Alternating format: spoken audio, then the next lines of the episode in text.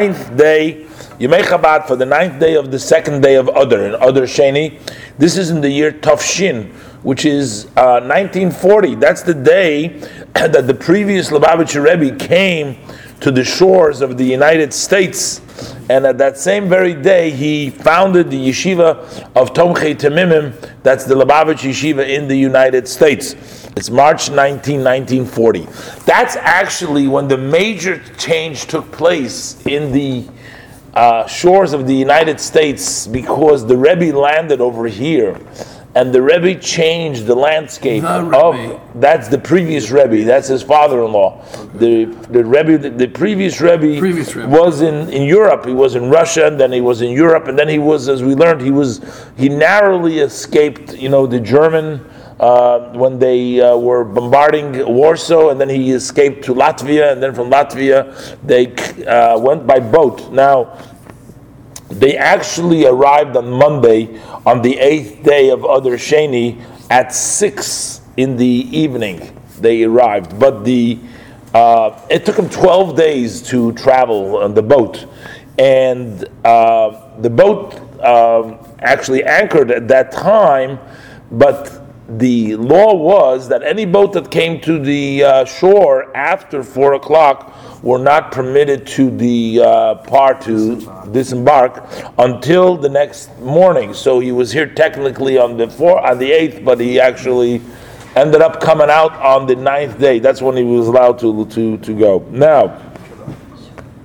the thing is that that uh, day basically changed the United States forever, and the United States being sort of the uh, leading country changed the whole world forever because everybody else followed, followed the United States. Now, you know, there was a lot of Jews already in the United States, and the United States was the melting pot. It was also the Golden Medina, as they used to call it, the Golden Country. And people who were persecuted all their lives and had hardships finally found an opportunity to be able to uh, work and earn money and live like a mensch, as they say. However, it also took a terrible toll on the Yiddishkeit. People who came from Europe very religious, but when they came here, had to assimilate. Well, if they wanted to survive, they needed to, or so they thought, that they needed to work on Shabbos, they needed to uh, do things in order just to maintain their uh, existence. They also and by and large wanted their children to have an easier life than they themselves experienced. So they wanted to in the melting pot give them an education so that they would have uh, other opportunities which they themselves did not have. However that turned out to be a very devastating to the jewish religion. Maybe the physical standing of the jew became better but the spiritual standing of the jew and what the Germans were trying to do is to annihilate us physically. Uh, we would have self-destructed if we continued in that path of uh, apathy and not, uh, you know, taking an interest in Yiddishkeit to uh, persevere and to continue the the Jewish people. You know, chas v'shalom. As you know, you see, to even today, there are certain studies that we heard about that come out that say that you know uh, the rate that things are going, the intermarriage and the lack of left, won't be any Jews left, and you know that was. And at that time, the Rebbe came to the United States. Now, the Rebbe was an, a rabbi from Poland, and the people thought that you know he has very good intentions and he has you know a lot of energy and he's very dedicated and he has great uh, powers and he's a holy man. But guess what? Not in this country. He didn't fit in. He did not only did he fit in, but he says the work that you did over there uh, was uh, not something that you're going to accomplish over here. People who loved the Rebbe, who really respected the Rebbe, came to the Rebbe's room, and as the Rebbe and the Rebbe came here, they came and they were pleading with the Rebbe. They were telling me, "We don't." Don't get us wrong, they said. We want you to be successful. We believe in your mission. We are all for it. But we don't want you to be utterly disappointed because this isn't Europe, this is America. And America is a different story. You cannot the things that worked in Europe do not work in America. It's not it's not going to work. So just know what's ahead of you so that later on you won't you know be disappointed. And the Rebbe later on in his journal, in his diary, he writes how much he cried and how much it pained him from what they said. But this, the, the Rebbe came here, but we know that that's not what actually happened. Let's, let's read a little further over here. On Tuesday, which was already the ninth of the second day of Adar, thousands of people came to greet the Rebbe, the previous Rebbe. Previous Rebbe. And as the Rebbe appeared uh, while he was exiting the boat, the entire crowd started to sing Shalom Aleichem, yelling Shalom Aleichem. And many also made the blessing of Shehecheyanu. That's when you have a joyful thing happen to you. They were very excited. And there were delegations from all different Jewish agencies that came to greet the Rebbe. Also, the mayor sent a special uh, representative to who's the mayor then? Fiorello LaGuardia. Did you know his mother was Jewish? No. Did you know he spoke Yiddish fluently? Oh, really? And when he spoke on the radio to, to in New York, he was speaking Yiddish to the Jewish people. So LaGuardia? Yeah. You got to go on Jeopardy. No, I watch it. And some of the categories they have is oh, But you know a lot of you know a lot of facts. Yeah. Okay, and now he's gonna make. Now he knows the facts for Chabad. So now pretty good. he added. He added. He added. Uh, uh, how many? Uh, how many Chabad Rebbe's married their cousins? Every one of them. Ah. don't forget, when he came, he was really the only Rebbe in America at that time. Well, no, there was reform. There were, there was. reform. I There think. weren't that many Yeah. because most of the other ones came after the war. Yeah. There was some reform. One type of Rebbe's. Talking Oh, about the oh, rabbis, order. Rebbe's, yeah, other rabbis. Not rabbis. Okay, after a short uh, Kabbalas Panim, which they greeted the Rebbe at the um, uh, at the dock. So the previous Rebbe went and he stayed in the beginning in the uh, Greystone Hotel in Manhattan. That was the place where he stayed when he first came, and when there was they uh, had a special get together to greet the Rebbe. So the Rebbe said the following words. These were the first words that the Rebbe said in this country. The Rebbe says, "Well, we have to open up with a blessing. I thank Hashem for saving us and taking us out from uh, oppression, from uh, difficulty to uh, comfortable to this place. But I, it pains me terribly to disrupt the great joy of all the hearts of all those people that are here, and also my own personal joy, but my pain of my brothers and my sisters who are uh, being tortured without mercy does not give me any peace. in Europe, Poland? yes, Yeah. their yellings and their screaming of our brothers and our sisters, especially of the many students of the different yeshivas and the Polish yeshivas, that goes with me, that goes along with me wherever every place and every moment, and I cannot find any peace, any relaxation, till Hashem will help and will also protect them as well. He must have been in such culture shock too. But he changed. What what, what happens is, as we learned in one of the Yom Yom, restaurant. I don't think he'd ever heard of that. You know. Well, that wasn't his first priority. Anyways. No, but Kosher restaurant. shock, You know, it's like, No, like I'm just saying that you know that whole. well, he came from Warsaw. Warsaw was, was a little more advanced than the shtetls in Eastern no, Europe. but I'm just saying, just culture shock. But but you see, the Rebbe uh, writes in a Yom Yom just one of the just a couple of days ago. The Rebbe says that to uh, sigh and say, "Oh, how bad it is," that doesn't do any good. He says a sigh is only like the handle of the lock, you know, but. It, you have to do something about it. You can't Right. just complain, and you can't just say how terrible, how bad, and that's it. And It then doesn't accomplish anything. doesn't accomplish anything. Right. Exactly. And you know, and that's as we're saying, the Rebbe, with all the emotional, you know, uh, troubles that he had, all the Baggage. baggage and with all the, I don't know if we call them baggage, but with all the tsuras that he went through, he didn't let those things pull him down to stop and say, look, you know, we find even Moshe Rabbeinu, you see, Moshe Rabbeinu's fathers, when they had the tsuras with the Egyptians, they he went and he separated from his wife. He said, "What are we going to have children? So that what? So they should throw them into the Nile River." So people felt that even Amram felt that way, that you know we're, we we can't be productive in such an environment in which they're killing our killing us. And and basically they decided to abstain and therefore not to have any any relationships and, and just not do anything. But until miriam told him no no that it's worse your advice is worse than his because uh, he only decreed for the boys to throw into the nile but you're not letting even girls be born. But the point over here Is that in is the Parsha or last week's parsha last week's Parsha? now, uh, in, in in in this in this situation, you know, somebody who has suffered so much and he's come to freedom, one would say, well, okay, you know what, and he sees what's going on. Let him take a little break. Right. But what he did was was unbelievable. He founded the yeshiva on that same day, Same and day. then and then actually the next day was he founded it that day, and the next day they started to learn in the yeshiva. All the yeshivas that you have were founded by the Rebbe shortly thereafter.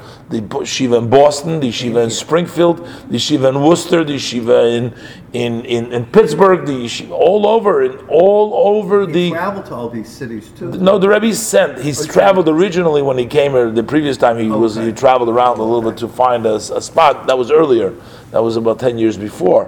But at this point, he sent his emissaries to run these yeshivas, and that was the sort of the uh, the basis, the foundation, and that was the source of of energy that uh, brought in all the other uh, all, all the students and all the, the future generations. And if we have Yiddishkeit today, as we have today, we have the Chabad houses, we have it all over the world. But at that point, this was the this was the as they say the the, the mortar, the the, the, the, foundation. bricks and mortars of of everything later on, the foundation of everything that took that took place. And for uh, a, a rabbi, sixty years old, coming from he was sixty at the time, Right. coming from all the tsuras that he went through, Do all that. to, to go ahead and motivate and and I think that one of the biggest, I think, uh, surprises, and one can be surprised, is the fact that you know we we we all deal today with the issue of a generation gap. You know, we there was like a, a, a an idea. The prevailing idea is that the older people Don't understand. don't understand the younger people. The younger people don't understand. They're like living in two different worlds, even though they're sharing the same home and the same planet and the same place. Ask my kids. Ask your kids. Well, it's like a thing on We TV. don't- There's an ad. The woman says the only way I can talk to my grandchildren is I have to text them. That- Right. Right. So there's your example. yeah. Okay. But that's but you know you have to text them. Otherwise, the old-fashioned one you can't talk to them. If you don't know how to text, then you can't talk to them. But that's in a very uh, uh, technical way. But we're talking about more. We don't talk the same language. There's different values and different things, Mores, importance and different different. and different. So how does a rebbe not only motivate the older people to come to shul to daven, which they do or they are used to, but how do you motivate the young people, the people who are growing up Right. on you know on hot dogs and and uh, Chinese kosher food? How do you make uh, pizza? How do you motivate? Well, separate, not together. Okay. Yeah, yeah, uh, yeah. But how how do you motivate them? How do you get and the the the brilliance and the uh, sense of truth? You know, because that goes beyond any of the uh, limitations or any categories. And one of the also the things of, of, of Chabad was I think was very important is not to put labels on on Jews, not to put labels on Everybody on age. everyone- Everybody is included. Don't Right. label anybody, and don't. In other words, so we're all in together. Old, young, religious, practicing, not practicing. We're all. Well, that's Chabad. That's, That's Chabad, Chabad, yeah, but which makes them unique in comparison to the other ones. To If some. you're not, if you, to, to Anyone can of- come here. Right, but if you went into a different dynasty type of Rebbe, they would ostracize you. They wouldn't even deal with you because you're not one of them. Some sometimes, yeah, but you know, people I think are starting to realize. All- everybody, you know, I mean, spearheaded. I mean, people are starting to realize the the benefit, and they're also realizing that the approach of the Rebbe and the previous Rebbe was the right approach, in the sense that um, we have to um, we have to reach out and Is that how people we appeal to young people? People don't people no, it's appeal also the same way is because we don't label. It's not about we we talk it's the eternal message of the torah which goes beyond everything. And the rebbe empowered uh, everybody that they can do something that they are not only a recipient. I find like this you know when you have a child or you have somebody who has a difficulty learning and they have a hard time, the best way to help them is actually, and to motivate them, is to make them for teachers. So if you take somebody and you tell him that you have a job, that you have to teach somebody else something, right, right. then you give them the level of responsibility, and then they know that they must actually study themselves and they must give it over. And the Rebbe's, I think, brilliant idea, he took his own Hasidim. You can imagine if the Rebbe, I mean, it's just my own silly thoughts. I'm not sure if there's any validity, but that's just something that I was thinking about. The Rebbe took his Hasidim, right? Now, what, what would they be? Let's say if the Rebbe didn't send them out to the Chabad houses and everywhere, and you know, to do, be in leadership positions, to teach Yiddishkeit, to uh, motivate people in, in various different things, whether Yiddishkeit or in just outreach work or good uh, benevolent, you know, activities. You know, there's there's drug rehabilitation, there is uh, you know helping people financially in, in various different uh, ways. What would have happened if we would have if we would have been like the ordinary, you know, the regular other Hasidim and or other religious people? We would stay in the community.